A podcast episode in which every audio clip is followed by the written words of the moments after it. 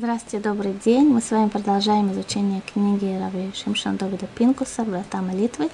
И сегодня мы начинаем и закончим с Божьей помощью новый, э, новые врата, новый шар, который называется «Вопль».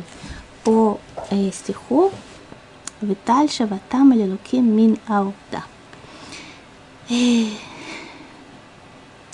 היא צעקה של בקשת רחמים, לבקש מהקדוש ברוך הוא בחוזקה על צרותיו וחסרונותיו. ונראה משמעות היא בקשת רחמים, כאשר הבקשה היא גדולה ומרה מאוד. То есть вопль – это вид просьбы, но не просто просьбы, а просьбы очень сильной и очень горькой просьбы. И пишет Равпинку, что она сродни тому понятию, как то, что мы называем истерия. Альшем и хадши никла булуазит истерия. Кедерах нашим ашет беет царатам миштагот бабихиот. Как женщины, когда они теряют контроль над собой, они начинают истерично плакать и кричать и просить что-то. Таким образом, это похоже на этот шар, который мы сегодня открываем, вопль.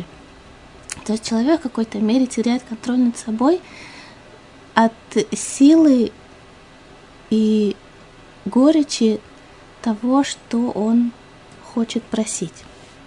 Винны стан тфила некрет бехазаль бакашат рахамим. То есть любая молитва, пишет Равпинкус, по своей природе, по своей сути. Это просьба, просьба милосердия Всевышнего. Но если мы возьмем и синонимы слова молитва, которые приводят э, мудрецы, то есть это не, не то понятие синонимы, как мы привыкли думать, что это то же самое, то же самое, только чуть-чуть другие оттенки. Нет, это не другие оттенки, это другое понимание, то есть другой смысл у каждого из э, понятий молитвы. И среди этих понятий молитвы по языку мудрецов нет понятия просьба – просто оно отсутствует. Может быть, оно иногда используется как э, синоним молитвы, но именно как понятие оно отсутствует. И это странно, потому что по своей сути молитва – это просьба. И как же это можно понять?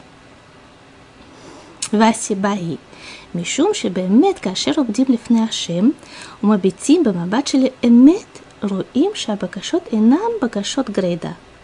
Эна кулам нимрацот венараот. Умимеле энклаль маком левакаша грейда. Пишет Равпинкус, что если человек секунду подумает о тех вещах, которые он просит, если он поймет, для чего он это просит, ему это, ну, ему нужно это, а это ему нужно для, потому что это, а это ему нужно почему, потому что это. То есть, в конце концов, любая просьба, она приводит к какой-то вещи очень жизненно важной на самом деле для человека. Поэтому это может быть просто просьба. Просьба такой, ну, я бы хотел, чтобы было так.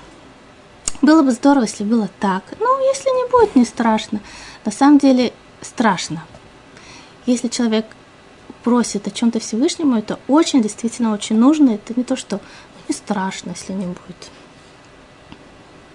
ובאמת, הן כל הבקשות שאנו מבקשים, כגון הבקשה לפרנסה, נוראים מאוד, שהרי היעדר פרנסה מביא חטאים. Например, например, просьба о заработке. Да, человек просит, чтобы у него был достаток, чтобы у него был хороший заработок.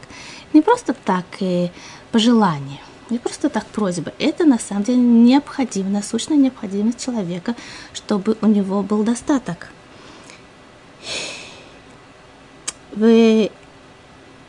לאף אחד מאיתנו לא היה כל כך אכפת אם יאכל לחם ויבש, אבל חובות ותשלומים שלא משלמים מביאים את האדם לידי גזל וחילול השם.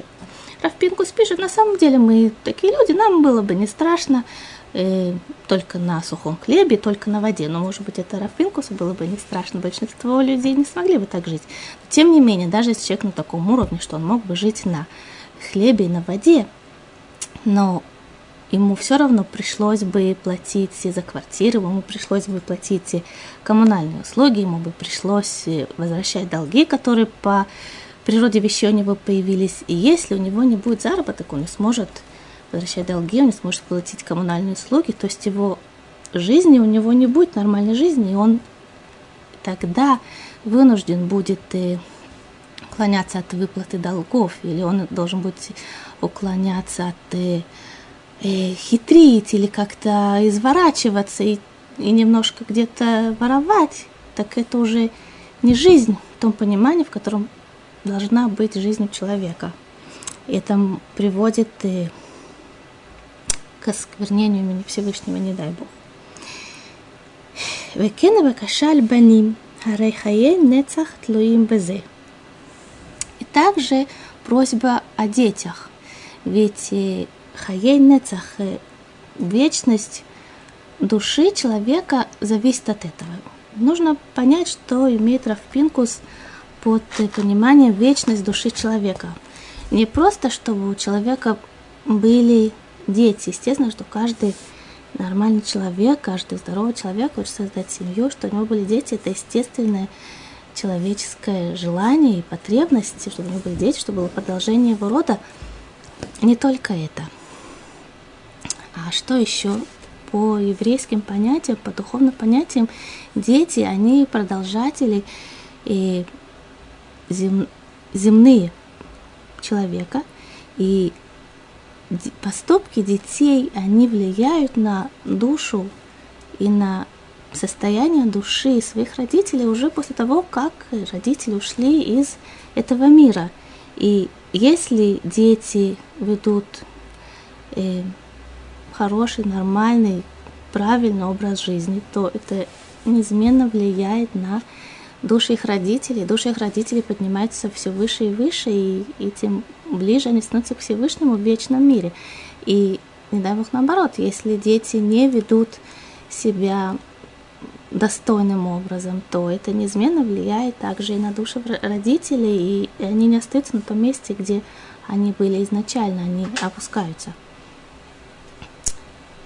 И в этом просьба родителей то, чтобы дети шли путями Всевышнего не только э, ради самих детей, не только ради того, чтобы умножался свет Торы, свет Всевышнего в этом мире, но и для того, чтобы, когда они уйдут из этого мира, чтобы было у их душ что-то, что питало бы их в будущем мире. И есть интересный случай, который приводит про Роши Шиват в Америке, глава э, Ишивы в Америке, который жил несколько лет назад, в смысле, жил еще недавнего времени, он был с нами, Рав Гифтер, он, один из его учеников, э, женился на другой стороне, на другом побережье Америки, он прислал э, своему главе, главе Ишивы, Рав Гифтеру, который, он, которого, у которого он учился вообще много лет, он прислал ему приглашение на свадьбу и прислал ему также билет на свою свадьбу, поскольку это перелет многочасовой на другой конец страны. И не только ему он прислал, но также своим друзьям, с которыми он учился, которые он хотел видеть у себя на свадьбе, он прислал им также приглашение, также билеты. Всего 8 человек.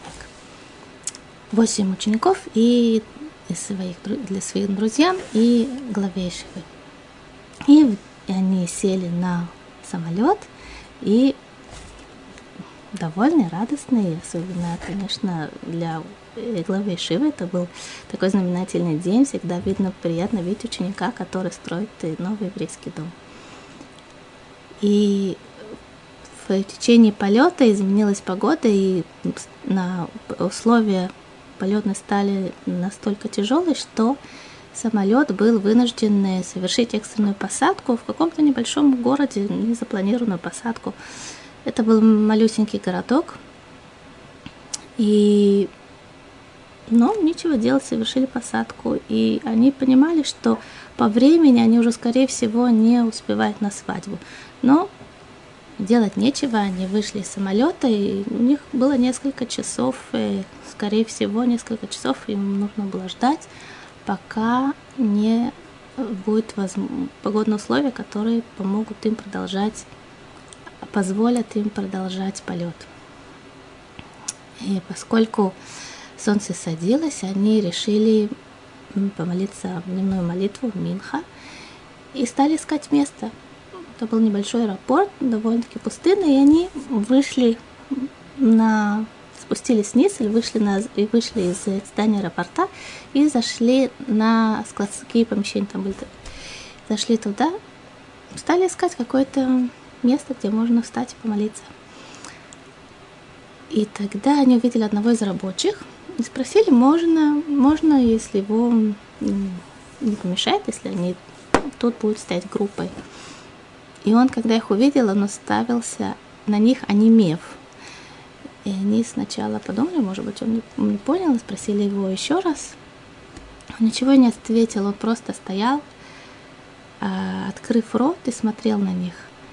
И они подумали, может быть, он не понимает языка, повторили ему еще раз, и помедленнее, раздельно.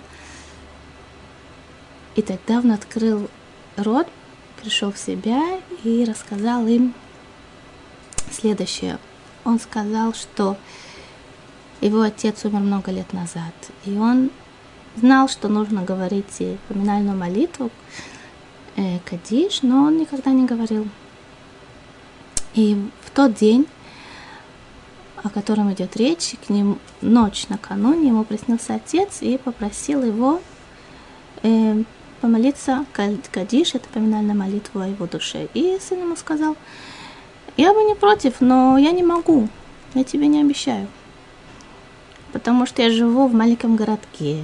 Я знаю, что для того, чтобы молиться молитву Кадиш, нужно меня, нужно 10 человек. И я не знаю, тут нет у нас и троих евреев на всем этом городке, вдалеке от э, еврейских больших общин. Я не обещаю тебе, скорее всего, я не смогу. И я работаю, я не собираюсь никуда ехать ради этого. И отец его спросил, ну если я тебе приведу евреев, то ты согласна? И он сказал во сне, что согласен. И когда он их увидел, этих девятерых человек, которые заходили, зашли к нему на работу, там, где он работал на складе в аэропорту, он просто онемел. Понятно, что у отца этого человека, наверное, были необыкновенные заслуги перед Всевышним, если такое необыкновенное чудо произошло, и, и даже ему было дано право спуститься в этот мир и попросить своего сына. И тем не менее это говорит, насколько ему было это важно. То есть такая цепочка, такая необыкновенная цепочка последовательности, что и прислали приглашение, прислали билеты, они полетели, и были нелетные условия, так и погодные условия, что они вынуждены совершить посадку. И все это, все это, все это, все это для чего? Для того, чтобы один сын, который, скорее всего, уже отошел от э, э, жизненного, жизненного уклада, уклада жизни своего отца, чтобы он сказал одну единственную молитву Кадиш. Насколько это важно. Даже для такого человека, каким был его отец, ради которого все это было закручено. Насколько это важно.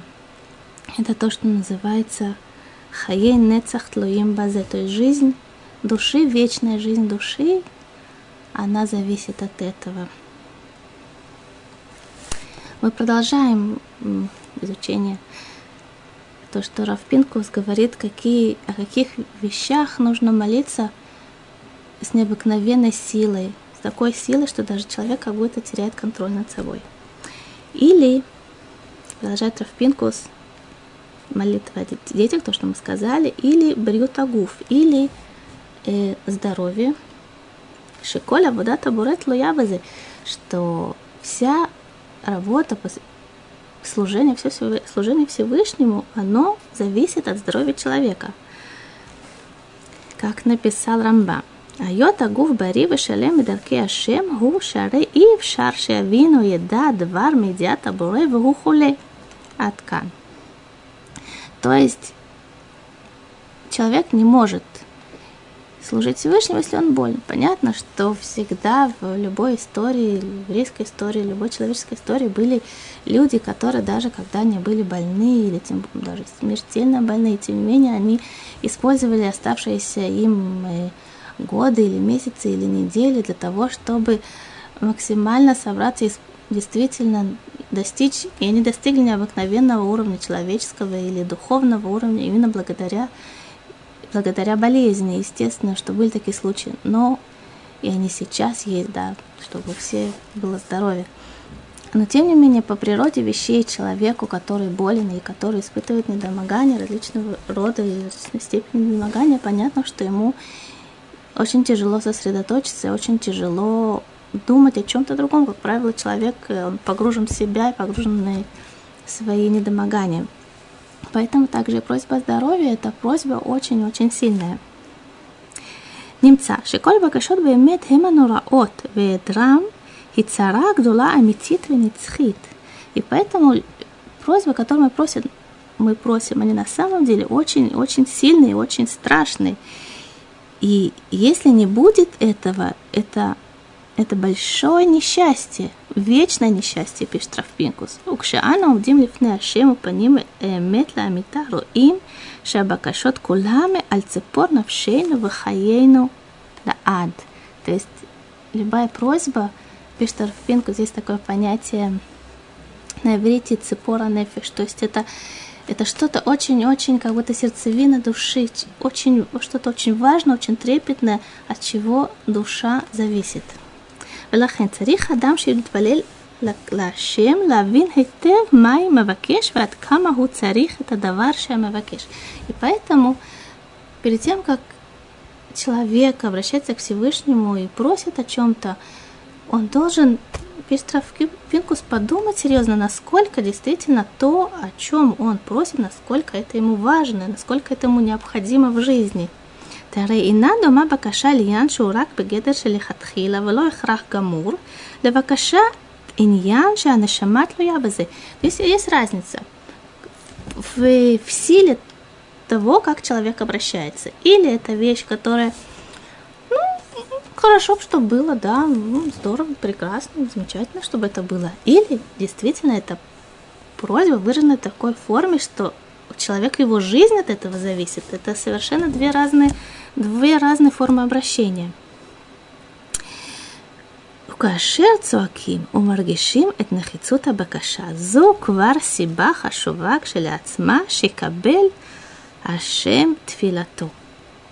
И пишет Рафпинкус, у кашер цуаким у маргишим это хицу, и когда человек кричит, кричит имеется в виду, конечно, в сердце, не так, чтобы все испуги убежали.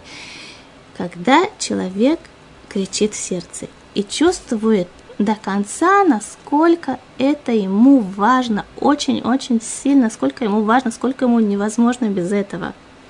Это уже достаточная причина для по сама по себе, уже форма этого обращения, уже это сама по себе причина для того, чтобы Всевышний выполнил его просьбу.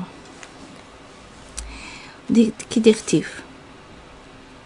Как пишет царь Давид, «Афефуни хевлей мавит, окутала меня облака смерти.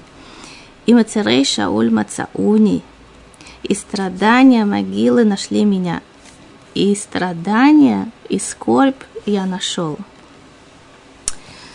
שהבקשה לא רק למלאות רצונותיו וענייניו של דוד, אלא שעיקר חיי נפשו היו תלויים בזה יתברך. Весавив савив, айофифима то саканот. То есть э, царь Давид, когда он просил, он не просто, он просто просил, ну, просил. Он просил то, что он просил Всевышнего так сильно, как будто его жизнь, жизнь его зависит от этого. Все свои просьбы, которые он просил, он просил с силой и мощностью, и глубиной, и, и, как будто он, он не может, он не может, он умрет, если у него этого не будет. וסביב היו, סביב סביב היו כפופים את הסכנות להוריד נפשו לשאול. Пишет Рафпинку, что вся, вся жизнь царя Давида была окружена, вся жизнь от рождения до конца было полно причин, по которым его могли убить. Он родился в семье, где он был изгоем. То есть всегда, вся его жизнь были люди, которые пренебрегали им, унижали его или хотели его смерти. Он родился, и он был изгоем. Он был пятном позора, позора на семье своего отца. Его отец считал его незаконнорожденным ребенком, несмотря на то, что э, он, да, был законорожденным ребенком, тем не менее это было пятно позора, и отец и не хотел его видеть, он и жил отдельно от всей семьи, он жил, был пастухом и жил ну, где-то там в лачуге, не, чтобы не попадаться на глаза людям, которые приходят и гостям, важно людям, которые приходят в семью. Его отец был действительно важным, уважаемым, почитаемым человеком, очень праведным человеком, но он считал, так как он считал. И братья его презирали, отталкивали, не хотели иметь с ним дело. Потом, когда пророк Шмуэль получил пророчество, что доме Иш, Ишай, в семье Иша, Иша это был отец царя Давида, и живет будущий царь Израиля, он не знал кто. Но он и пришел, и все сыновья Ишая у него были очень замечательные сыновья. И он сказал, 10, кажется, и пророк Шмуэль сказал, нет, нет, ни один из этих он не будет э, э, царем Израиля.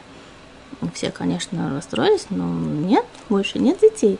Больше нет детей в доме. Все, вот, вот это дети, которые есть. И пророк Шмуль сказал, нет, я знаю пророческим образом, узнал, я знаю, есть еще дети. Ну, нет. вот, то есть даже его отец настолько он не, не хотел его звать, когда пришел пророк. Но когда его все-таки позвали. Позвали Давид, он был тогда отроком. И, и Шмуэль сказал, пророк Шмуэль сказал, да, это он. Но Шауль, тот, кто царствовал в то время в Израиле, он не готов был принять, что и Давид будет, будет следующим царем, потому что за какой-то определенный проступок э, царь Шауль лишился царства, но не, не, не совершенно однозначно, потому что через пророка ему Всевышний сказал, и он, что он отдаст царство Лераха Тувами Мека, то есть я отдам царство преемнику тому, кто лучше тебя. И царь Шауль считал, что если он сделает шуву, если он сделает, если он раскается, если он принят и поймет, что, что он сделал неправильно, после того, как человек раскаялся, он уже другой, другой человек, он другая личность. У него уже нет этого пятна, этого греха, который был до того. И он считал, что он заберет царство того, Шауля, у того, как будто прежнего, у прежнего его, и отдаст ему нынешнему, ему теперешнему. И поэтому он считал, что он продолжает быть царем. Так он понял э, то, что ему сказал пророк Шмуэль. Но это было не так, потому что действительно царство перешло Давиду.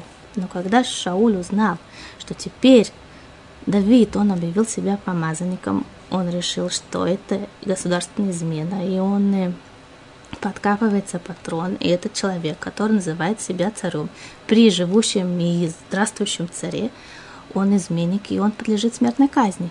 И царь Шауль приложил максимум усилий, чтобы найти, чтобы убить царя Давида. И очень много стихов в книге Тилим посвящены тому, как э, царь Давид, он скрывался, он скрывался не хотел, не хотел, чтобы его убили, естественно, но тем не не хотел убивать э, царя Шауля, он только скрывался, он не хотел вести с ним войну.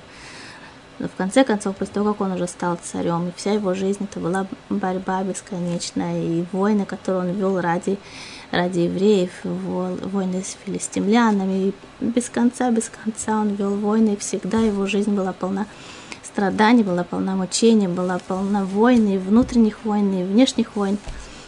Потом, когда он уже стал старше, его, его сын Авшалом, он э, взбунтовался против него и объявил себя царем, решил э, сбросить своего отца, царя Давида, с престола.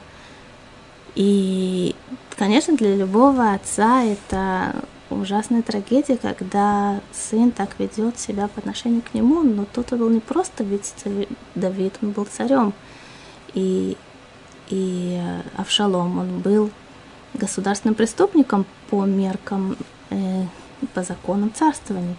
И тем не менее Давид не хотел его убивать, он только скрывался от него, чтобы его сын, собственно сын, чтобы он его не убил.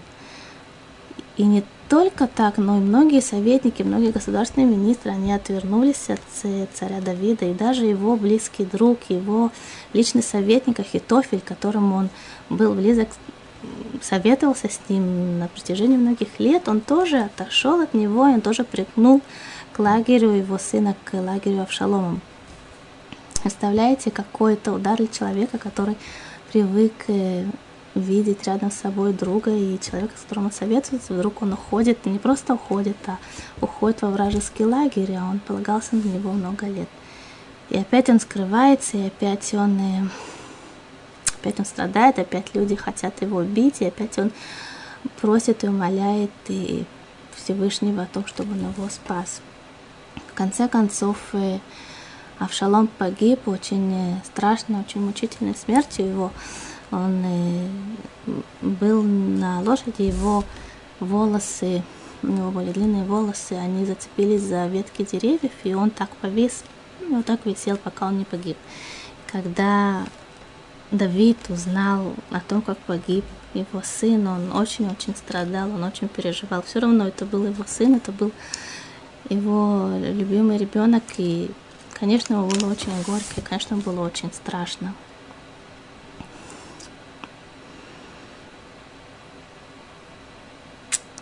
И так прошла жизнь царя Давида и все его переживания, его просьбы, его, его мольбы, все это он запечатлел в книге, в книге Таилим. И когда Всевышний ему помогал, когда он его спасал.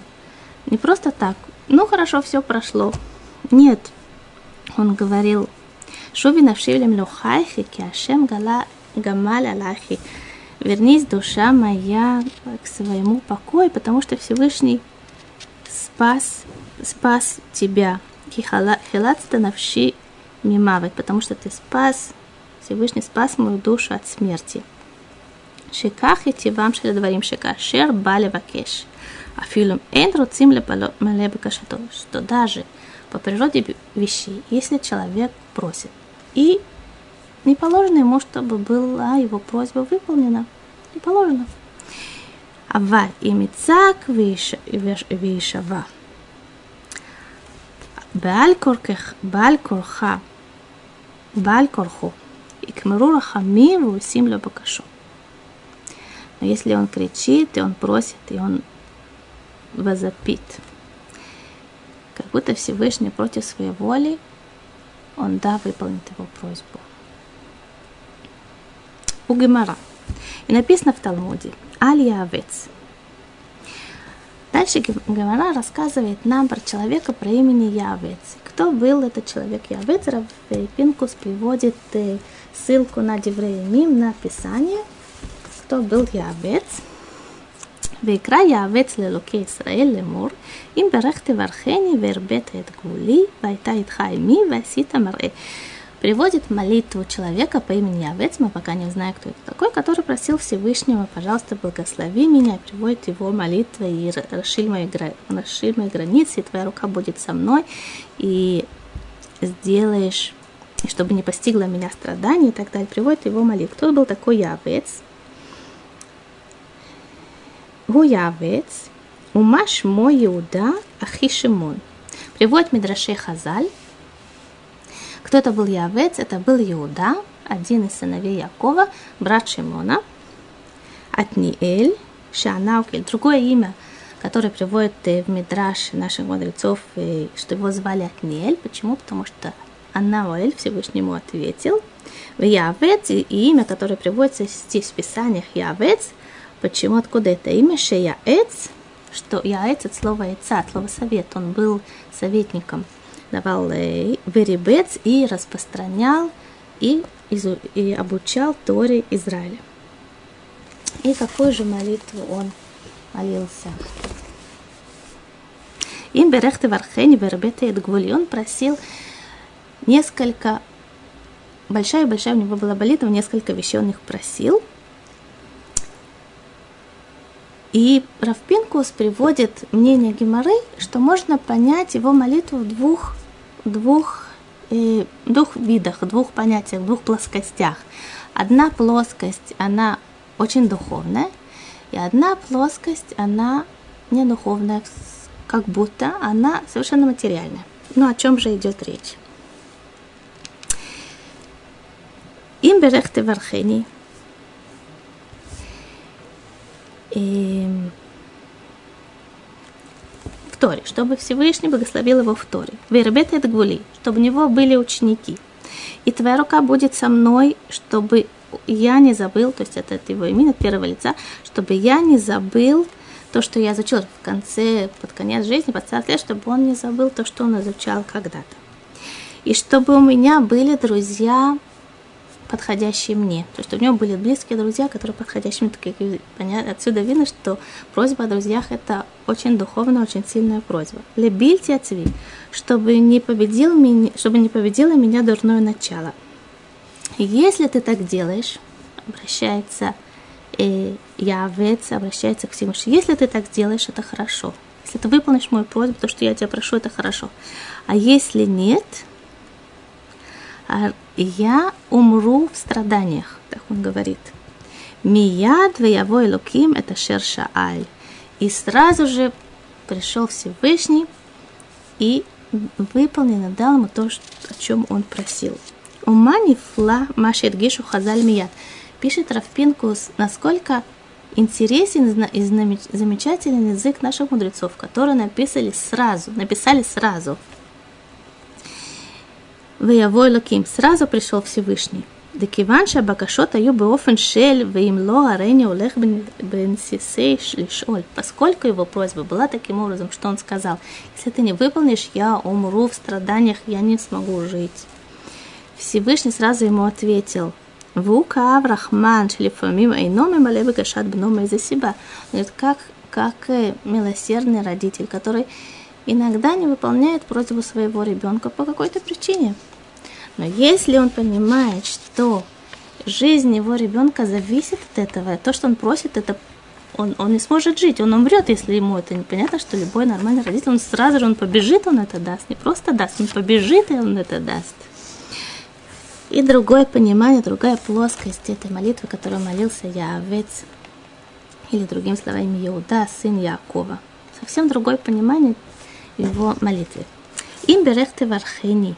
Если ты благословишь меня, чтобы у меня были дети, и мальчики, и девочки. И ты дашь мне благословение в, если скажем современным языком, что у него была удача в бизнесе и удача в ведении дел. Васита решило я би михуш, рош, у михуш, узнай михуш и. Чтобы у меня и не было заболевания. Особенно он подчеркивает заболевание ушей, чтобы не было заболеваний глаз. Он особенно ему было это важно, чтобы он был здоров в, в этой области. Лебильте отцви, чтобы Ецерара, чтобы дурное начало не победило меня. Почему? Потому что тогда, если дурное начало победит, он, он сможет иногда изменить закон, иногда согрешить что-то, в чем, к чему обязывает его закон. Он э, по-другому его поймет и скажет, ну, это можно, да, его Ецерара дурное начало может запутать, так чтобы этого не случилось.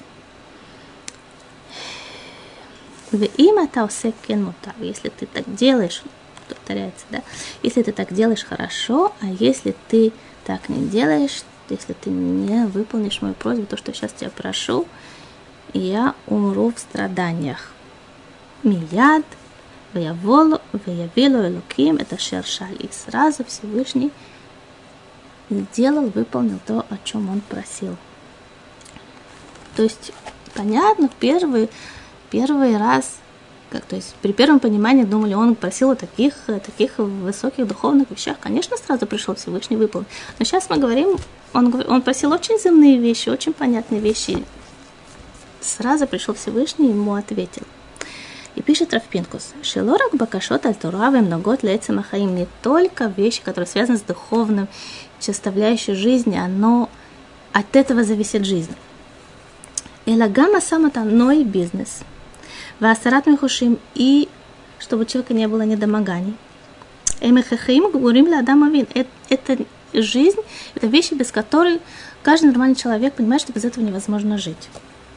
Ваен. Ваден. Арей хисарон ешув дат, ехола витаут балаха.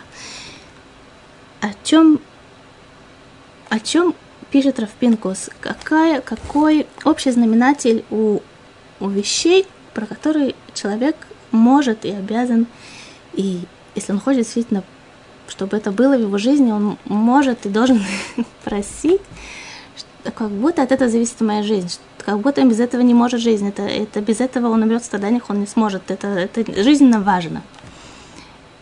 И даже как Раф пишет, в начале, когда мы начали изучение этого, это, этих врат, и в истерике, да? О чем, какой общий знаменатель? Что называется жизнью? Раф Пинкус пишет Ешув дат. То есть человек должен, чтобы у него был Ешув дат. Ешув дат, приблизительное понимание этого понятия, это нормальное, спокойное состояние, когда человек может сосредоточиться, когда он может принять взвешенное решение. Это называется ишувдат. То есть, если человек, он чем-то обеспокоен, что-то его волнует, нервирует, он, неважно в какой области, эмоциональной, физиологической или, или денежной, физической, да, неважно, духовной области, если у него он не в состоянии, когда он может при, принять, обдумать какое-то решение, взвесить и обдумать что-то нормальное, принять, он, у него нет ешувдат, и это вещь, который Рафпинк пишет, у него нет жизни. Только это, по понятиям наших мудрецов, только это называется жизнь. Только тогда можно сказать, что человек живет. Если он нет у него шувдат, нет у него это состояние спокойного, нормального понимания, что происходит, и способности сосредоточиться, у него нет жизни. И тогда любая вещь, которая он понимает, выводит его из состояния, лишает его жизни, об этом он должен молиться, что от этого зависит его жизнь. Не просто зависит его жизнь, что он по понятиям внешним, если этого не будет, он умрет. Он не умрет, он будет жить. Норм... И внешне будет даже казаться, о, замечательной жизни, он, он преуспевает. Но внутренней жизни у него не будет, если у него нет ишувдат, если у него нет понятия спокойного, и спокойного состояния души, у него нет жизни. По понятиям наших мудрецов, по их пониманию, нет у него жизни, человек должен просить о любой вещи, которая его это лишает, чтобы Всевышний выполнил его просьбу. ВРЭ. Шизу айта водата кадмунима вот О чем это говорит? Мы привыкли жить в таких понятиях, что ну есть, ладно, не есть, ну как-нибудь, ну, не знаю. Ну. Но если человек просит а даже незначительные вещи. Может быть, действительно, если мы подумаем, представим себе ситуацию, у человека нет ишувдат, у него нет э, спокойной сосредоточенности. Но то, что ему мешает, это какая-то мелочь. Да? И иногда даже человек говорит, ну, неловко об этом просить, это вроде как мелочь. Но самом деле, в глубине души он знает, что от этого зависит его нормальное жизненное условие. Да? Это говорит о том, что люди правильном еврейском понимании должны жить полнокровной, замечательной, взвешенной, радостной жизнью. И, и действительно должны понимать, от чего зависит их жизнь. Не только физическая, но и эмоционально, от чего она их зависит. Для того, чтобы жить полностью, для того, чтобы жить действительно на все сто. А в древности, то есть Рафпинкус пишет Кадмуним, то есть э, основатели еврейского народа, да, их э, мудрецы, которые жили когда-то, לא רק בתפילה, אלא בכל עבודה היו עובדים לפני השם, ולא היו מסתפקים בשום מדרגה בעבודה. То есть люди понимали, что вся их жизнь не может быть, ну так, ладно, ну как-нибудь перебьемся, ну ничего, справимся. Нет такого, не может быть такого. Человеку дана жизнь, он должен эту жизнь использовать максимум. И как написано про царя Давида, приводит Равпинкус, Давид Микаркер Бехоль Озлив Неашем. Очень интересно, когда, э, а, я сначала переведу, Всевыш... э, царь Давид, простите, царь Давид, он танцевал перед Всевышним, перед э, ковчегом Завета. Когда, о каком, э, какой ситуации идет речь, когда э, ковчег Давид, э, говорили о том, что Царь Давид, он вел войны с филистимлянами, и они нападали на еврейские на еврейские поселения, на границе все время, все время без конца были враждебные условия. И э, э, ковчег Завета, он много лет был пленен у филимстян. Наконец они отбили его и вернули, вернули э, в Израиль. И когда он возвращался, когда процессия, процессия шла, то царь Давид, он танцевал перед, перед ним, перед ковчегом Завета. То есть он танцевал перед Всевышним, его сердце было наполнено радостью. И в Давид מקרקר בכל עוז. ומידע כבר לא היה שום עוז או כוח או תנועה שלא כלל דוד בתוך הריקוד הזה. И мудрецы пишут, что если написано Бехоль Оз, и, все, и царь Давид танцевал со всех сил, то есть говорит, говорят наши мудрецы, если написано со всех сил, то это значит действительно со всех сил, то есть не осталось в его, в его ни физическом, ни эмоциональном состоянии ни как, какой-то уголок, в котором была еще какая-то сила, которую он не использовал. Если он танцевал со всех сил, то он действительно танцевал на, вся, на все сто со всех сил.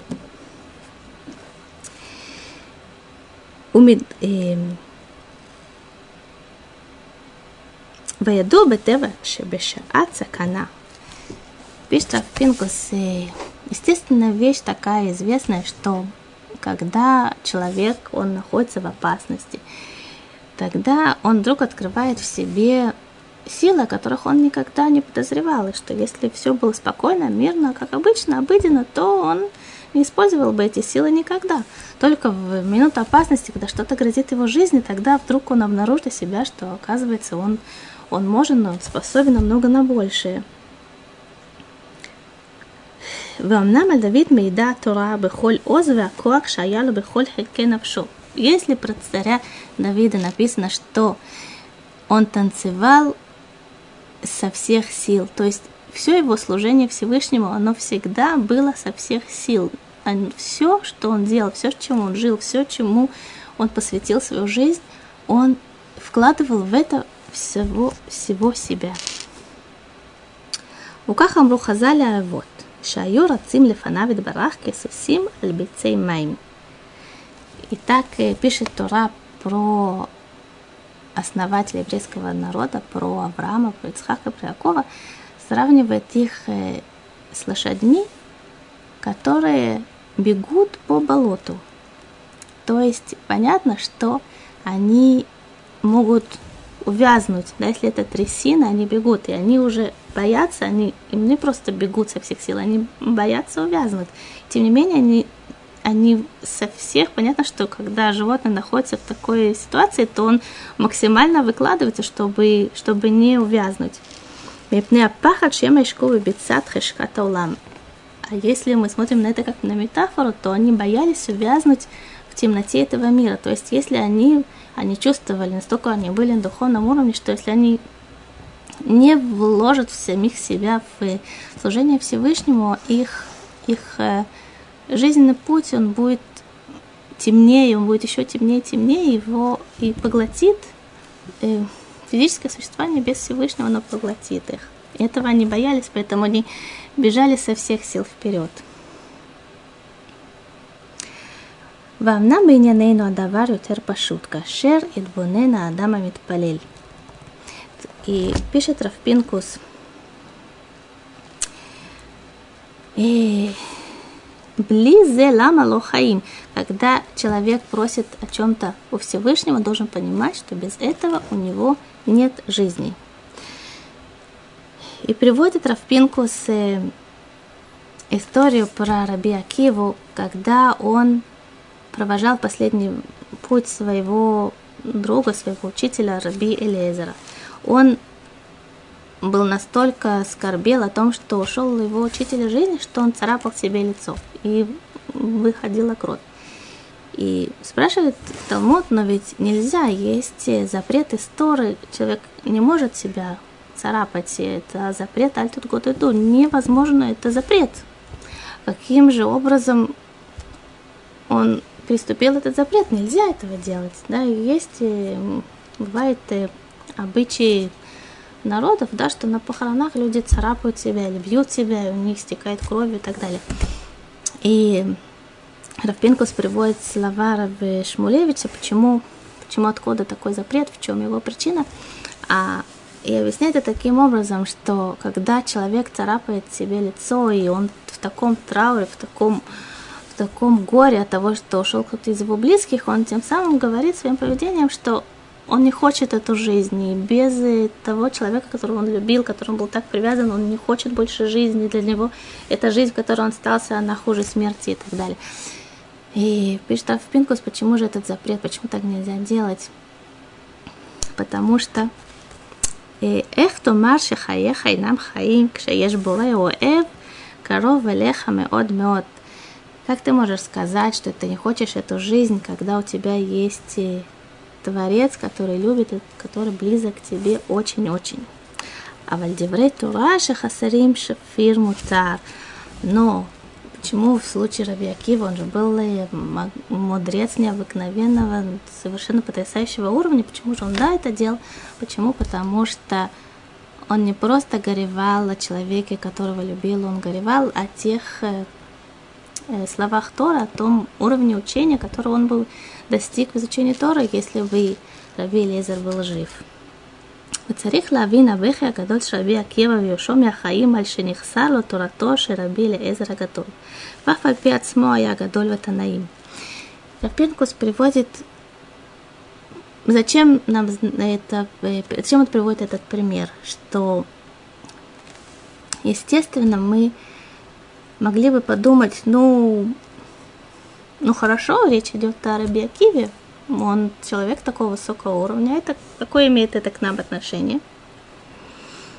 Но однако не так просто, потому что мы тоже можем из этого выучить что-то маленькое, чуть-чуть, чуть-чуть, чуть-чуть, что-то, что относится тоже к нам и даже к нашему времени, хотя прошло столько лет, и мы, конечно, уже не на таком уровне, это совсем высоты, которые недостижимы для нас – но тем не менее, пишет Рафпинкус, если, например, человек может сожалеть о том, кем он мог бы быть.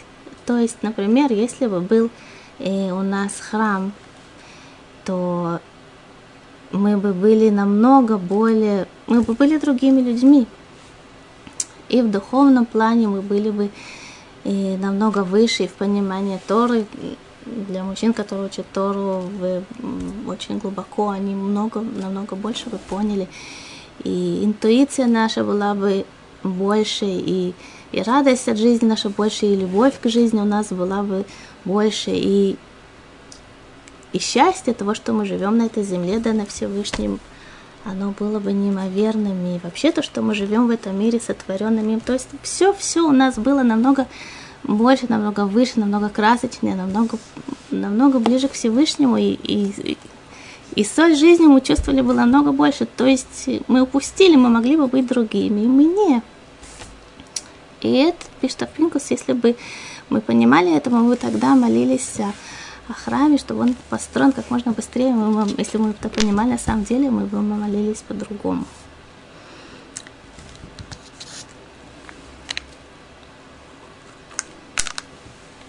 והנה פשיטה הוא שהמדרגה הזו הוא צורה זו של תפילה גדולה ונשגבה מאיתנו מאוד. אבל באמת כל אחד לנגוע בה ולו במקצת. И пишет Рафпинкус, понятно, что уровня Раби Акива мы не достигнем, и понятия, о которых мы тут говорим, это слишком высоко нас, но чуть-чуть, чуть-чуть мы все-таки могли бы, да, использовать чего-то у нас в нашей жизни. שאדם יבין בשכלו איך שבקשתו לפני השם חשובה ונמרצת. Когда человек понимает, что то, что он просит Всевышнего, это она очень неимоверной важности вещь для его жизни. На самом деле понять, насколько это важно вещь для его жизни, то, что он просит. Убаомак махшаватов стом либо и цак цака гдулава нора и в глубине своего сердца, в глубине нет так, чтобы это было слышно вокруг, конечно, нет. Но в глубине своего сердца он, он, бы, он бы кричал Всевышнему, просил его וזה דבר לא כל כך קשה לכל המתנשא. Это не такая тяжелая вещь для человека, который может привыкнуть к этому, не такая это тяжелая вещь. וכבר כתב רבנו חיים מוולוז'ן בעת הלימוד, שיכול אדם ללמוד И приводит Рафинку слова Рабихай Маложи. На самом деле человек, если бы он использовал то, что у него есть, использовал бы силы, которые у него, у него даны, он бы мог и за один час выучить то, что другие выучили бы 10 часов учили бы это, или он мог бы выучить за один час то, что в таком, ну, в таком расслабленном состоянии, таком, ну, он бы это учил 10 часов. Но если он сконцентрируется, на самом деле, если он вложит максимальное усилие, он может выучить это за один час. Векена даваргаем бейнян тфила. И то же самое, то, что относится к молитве. Имя га дам рега аля ванат верегиш нахон. Если человек еге, если человек на одну минуту, на одну секунду, он, он, он достигнет действительно правильного чувства в молитве. Эхше бакашато лифней ашем нугатло. И у него действительно поймет, достигнет этого внимания, насколько та вещь, которая просто она необходима, жизненно важна ему для и души, для жизни его души. Не только души, духовно, вообще для его жизни души. Лекамальгим на несколько минут. И он вложит все свои силы, все свои силы, на самом все свои эмоциональные силы, он вложит в эту просьбу, в это обращение к Всевышнему. Бекаштонуша, как человек, который с ума сходит, когда ему что-то очень сильно нужно. Шираться нолит, каревелав добрах. Он тогда достигнет. И он тогда достигнет а, еще такой момент. Действительно, он вкладывать всего себя в эту молитву, но без того, чтобы это было видно снаружи, без того, чтобы никаким движением и никаким моим странным поведением себя не выдавать. Винекама якар анифла регазе, насколько этот момент он, он дорог, насколько эти, эти минуты, эти секунды, они дороги и они прекрасны. Шебешакала холя гели киров гадольмот. И за одну секунду он может достигнуть очень очень высокой, очень высокой необыкновенной близости ко Всевышнему. Уларбе Сагот и много преодолеть, много ступеней, много ступеней любви и, и понимания. И когда он достигнет этой минуты, этой секунды, он может запомнить, запомнить, как это, запомнить, где он находился. И, и тогда он сможет это повторить, и повторить еще раз, пока это не станет его привычкой. Шеец лор гель шени. Пока это не станет на самом деле его привычкой, и тогда его молитва совсем приобретет другие краски, другое понимание и другое чувство. Я желаю вам, чтобы Всевышний был с вами всегда и во всем, что вы бы не попросили. Всего доброго, до свидания.